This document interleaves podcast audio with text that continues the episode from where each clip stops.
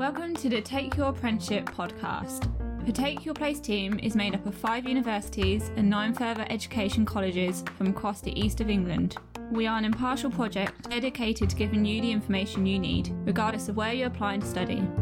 Since 2017, we have worked with over 30,000 students from 100 different schools, colleges, and sixth forms, helping them to explore their options and discover their potential. Now we hope to help you too. In this podcast series, we will explore all aspects of finding, applying for, and succeeding in an apprenticeship.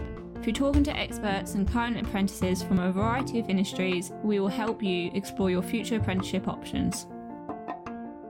In this episode, I spoke to Lucy, who is currently doing her apprenticeship with Morgan Sindall Construction. We spoke about why the apprenticeship route appealed to her, her current project working on Norwich Castle, and her ambitions in her career. As with all our conversations in this series, our interviews are recorded remotely, so you might hear some background office and working from home noises.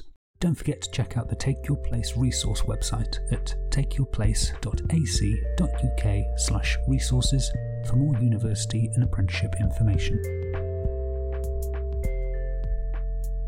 I'm joined today by Lucy, who is currently in her second year of doing a trainee site manager apprenticeship with Morgan Sindall. Thank you so much for joining me today, Lucy. Could you start by telling me about your position and what you're currently working on? So, um, as you said, my name's Lucy. I'm a trainee site manager. So, I am currently working on Norwich Castle project, which is very exciting. Usually at Morgan Sindall, we do quite a lot of schools and council jobs. So, this one's a little bit different, which is quite fun to be working on. So, in terms of what I kind of do. Site management as just being the main point of contact on site for everyone, um, organising the health and safety, organising subcontractors, liaising with the client, and that kind of thing. As part of my apprenticeship as well, I'm also part of a six month rotation. So I also get experience in commercial engineering, planning, design management, and that kind of thing. I've been doing it for a year currently, just going into my second year, and I'll have a construction uh, management degree at the end. Brilliant, thank you. Let's go back a little bit. Could you tell us about how you first became interested in doing an apprenticeship and what was your route from GCSEs through to your position now? Yep, so I went uh, to University Technical College Norfolk and they have a lot of community engagement with businesses. So they actually talk quite a lot about apprenticeships right through from year 10. So I was quite fortunate in that I knew about it quite early on. So I, I'm quite lucky that my school was very supportive in that. We also had a careers advisor and she told me about them. So I knew I wanted to go into construction in some form. I wasn't completely sure. And I did the Arkwright Scholarship, which is an engineering scholarship. And Helen Clements, who actually works for Morgan Sindall, interviewed me, which then led on to work experience. So when I did my A levels, we had one day a week, which was a non contact day to use to either study or do work experience. So throughout my A levels, I did work experience at three different construction companies and they all offered me a degree apprenticeship at the end. So that was really good. Could you tell us a little bit about how you first became interested in construction? Was there someone at home who kind of encouraged you, or was it something you've always been interested in? Well, there was uh, two family friends that I met, and they at the moment are going all around the world. Obviously, not during coronavirus, but they have been going around the world where there's been natural disasters and help rebuilding communities and that kind of thing. And so that volunteering aspect of it really, really interested me. And then because I went to an engineering college, I was thinking about how I could combine the two things. So I really liked engineering and I really liked the idea of traveling. And so working on sites and as I said, uh, helping rebuild communities seemed like a really, really good option for me. There's so many jobs in the construction and engineering sector. What type of thing would you like to do in your career, and how will what you're working on now help with this? Yeah, as I said before, I want to travel and go where there's been natural disasters and help rebuild communities and rebuild, houses and that kind of thing. So that is kind of my side goal, but also in my career in site management in particular. When I complete my degree apprenticeship, I will be um, an assistant site manager, and that then enables me to carry on that route to site management, potentially contract management and project management. So there's a lot of scope in what I'm doing and I can go as far as, as I want really in that. I could stop at site manager, but I'd quite like to go to potentially contracts manager and manage more than one site. Cool, that's really good. Thank you for sharing. So when you started applying for this apprenticeship, where did you look to find vacancies? And what type of questions did you have to answer in the application? So I went to Iconbia, which is a website, and you can look at lots of different companies on there who have vacancies at the time, and also the government website for apprenticeships as well. In terms of questions in applications, it's usually about what experience you've got. So actually, your actual grades are quite a small part of what they want to know in the application. So obviously, as your grades, but also your experience, if you do have any work experience, your qualities, and obviously why you would like the job, because a job is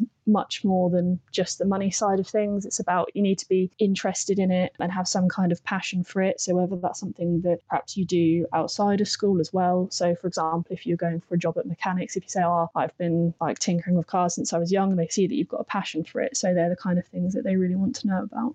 So your application was successful and you were invited to an interview. How did that process work? So they just got in contact with me and said that they liked my application. So it had gone from over 100 candidates to then I think about five of us were interviewed. So obviously they congratulated me for getting that far, then invited me to interview. So there was a project manager and one of the commercial people as well who actually did the interview. But I think interview prep is the biggest thing. So obviously knowing the role, what's going to actually what you what you'll be doing because they're going to ask you about that. But more importantly, what qualities they are looking for within that role. So if you're going into a management role, it's all well and good saying, "Oh, I'm going to be managing people," but it's about how your leadership skills, whether you're good at talking to people, that kind of thing, how that all fits within the role. Obviously knowing about the company and their values because you can then demonstrate that to them in your answers as well. So for example, Morgan Sindall, one of our philosophies is challenging the status status quo. So, in my interview, I think I talked about how I would do things a little bit differently, perhaps to other people, and that kind of thing. So, it's just about understanding the drivers for the company, their values,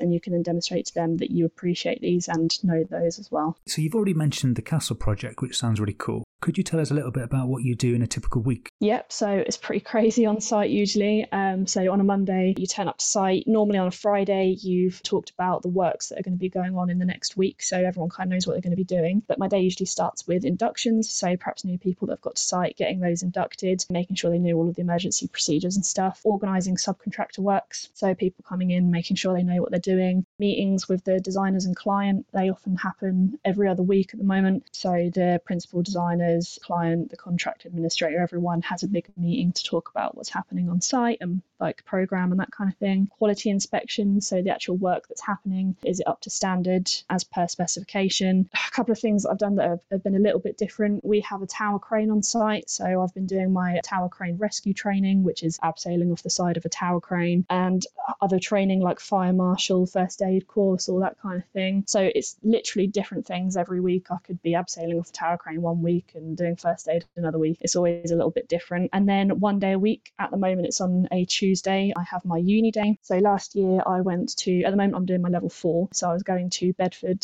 to do my level four one day a week. But this year we're remote, obviously, because of coronavirus. So at the moment, I'm doing that from home. And then from next year, I'll be doing one day a week still to complete my level six. So, historically, construction can be quite a male dominated sector. How have you found this, and what would you say to other women who are considering this career? I was definitely nervous about this. And when I first went to it, I had this big stigma in my head that, you know, everyone's going to be wolf whistling you, no one's going to take you seriously. But actually, once I got on site and and had my work experience, I realised that it's just it's, not like that anymore. Especially with people like Morgan Sindall, they crack down on anything that isn't right. I actually haven't had any issues, which is really really nice. I am completely equal to everyone else on site. My view is taken into consideration. I'm respected. People listen to me. So I think to other women who are considering a career in construction, just go for it because it is completely different how it was however many years ago in the 60s or whatever. How this big stigma that you have around it probably isn't even the case anymore. So definitely just give it a go because you'll actually be quite surprised, like I was. A huge benefit of doing an apprenticeship is that you get to earn a salary as you train. How have you found this? This has been a massive benefit to me. Like doing uni is great. You've got your your student loan and everything. It's not like you're taking a massive hit at once, but you are still paying for that for years to come. But obviously, with an apprenticeship, not only do you not have to pay for your degree, but you're also earning a salary. So I'm actually in the position now at 19 where I'm starting to buy my first house, which is obviously a great position to be in while I'm still at uni because if you're living off a student loan and that kind of thing, there's no way you can save for a house and that kind of thing. And I've also got a company car, so I'm really, really fortunate that I'm in a position where I can buy a house. And it's, yeah, put me in a really, really good position. And it's also set up a career as well where I'm kind of guaranteed a job at the end of it. So it does put you in a really, really good position. In terms of your placement, how is your time split between studying at college or university and being on placement? I mentioned it before, I do one day a week. So the course that I'm on, everyone is either part time or doing an apprenticeship. So we're all there on the, the same day at college. So it can be tricky with balancing because obviously you do have the one day a week, but that's just your lectures. You then have your assignments on top of that. So it can be tricky if you're not motivated enough to do your assignments on top of your work as well. But it is is definitely beneficial and also the work that you're doing complements your assignments and vice versa. So things that you're learning at uni, you can apply at work, and things you're learning at work, you can apply to the assignments. So as long as you're motivated enough to do the assignments, perhaps on the odd evening or weekend, then you can get a good balance. Thank you so much for joining me today, Lucy. Before we finish, do you have any top tips for anyone looking to go into construction or engineering? Yeah, definitely. Not just for construction, even, but generally, LinkedIn has been a massive thing for me. So for those of you that don't know what LinkedIn is. It's kind of like Facebook, but for businesses and people in a professional environment. So I'm on there and I'm connected to people in my company, other construction companies. It just means that you are perhaps not even if you're looking for a job somewhere else, people are posting all the time about different ways to do things and it just gives you some fresh insights. But also, if you are just at college, coming out of A levels or whatever, if you've been making those connections during it, then people are often posting about work experience opportunities, placements, apprenticeships apprenticeships, it all goes on there. So it's really good to be connected to lots of different people because you then get your name out there and that kind of thing. And being proactive. So, like for example, when I was doing my A levels, if I hadn't have taken my non-contact day and reached out to companies and done work experience, then I wouldn't have been in a position where I'd been offered three degree apprenticeships that I could choose from at the end of year 13. So not only does it get you foot in the door, but it also gives you a chance to build your network and keep your options open for the future as well. So it's just about being proactive, putting your name out there, getting as much work work experience as you can, and yeah, building your network. Fantastic. Thank you so much, Lucy. Thank you. Thank you for listening, and don't forget to subscribe to our future podcast at soundcloud.com slash take your place or on your favourite podcasting app. You can also find us on Instagram where we are at take your place underscore HE, on Twitter at take your place HE, and on Facebook at facebook.com slash takeyourplace forward slash. You can also email us with any questions, requests, or just let us know what you think on info at takeyourplace.ac.uk.